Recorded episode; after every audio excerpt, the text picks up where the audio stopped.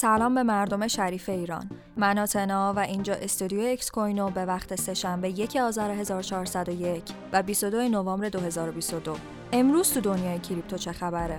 پلتفرم های چینی در جام جهانی 2022 قطر اقدام به تست فناوری متاورس می‌کنن. چندین پلتفرم چینی در پوشش جام جهانی 2022 قطر اقدام به معرفی فناوری متاورس کردند که از هدست های واقعیت مجازی VR و اینترنت 5G به عنوان فناوری پایه استفاده میشه. این فناوری به کاربران این امکان رو میده تا در نمایی متاورس شکل از این رویداد جهانی لذت ببرن.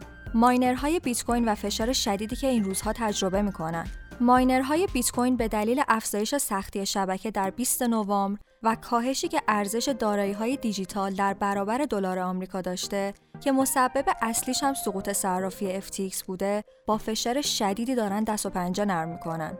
داده های ثبت شده در آخر هفته قبل نشون میده که میانگین هزینه استخراج بیت کوین بسیار بالاتر از قیمتیه که در بازار در حال معامله است. این داده ها نشون میدن که میانگین هزینه استخراج 19662 دلاره در حالی که قیمت معامله بیت کوین به طور میانگین در حوالی 16100 دلار محاسبه شده.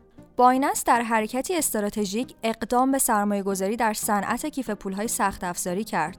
صرافی ارز دیجیتال بایننس در 21 نوامبر اعلام کرد که اقدام به سرمایه گذاری در کمپانی بلژیکی انگریو کرده که در زمینه تولید کیف پولهای سخت افزاری فعالیت می‌کنه. کمپانی انگریو اولین جایی نیست که بایننس در زمینه کیف پولهای سخت افزاری در اون سرمایه گذاری می‌کنه. این صرافی قبلا و در سال 2018 در کمپانی سیفپل هم سرمایه گذاری کرده بود. ممنون که همراه هم بودیم.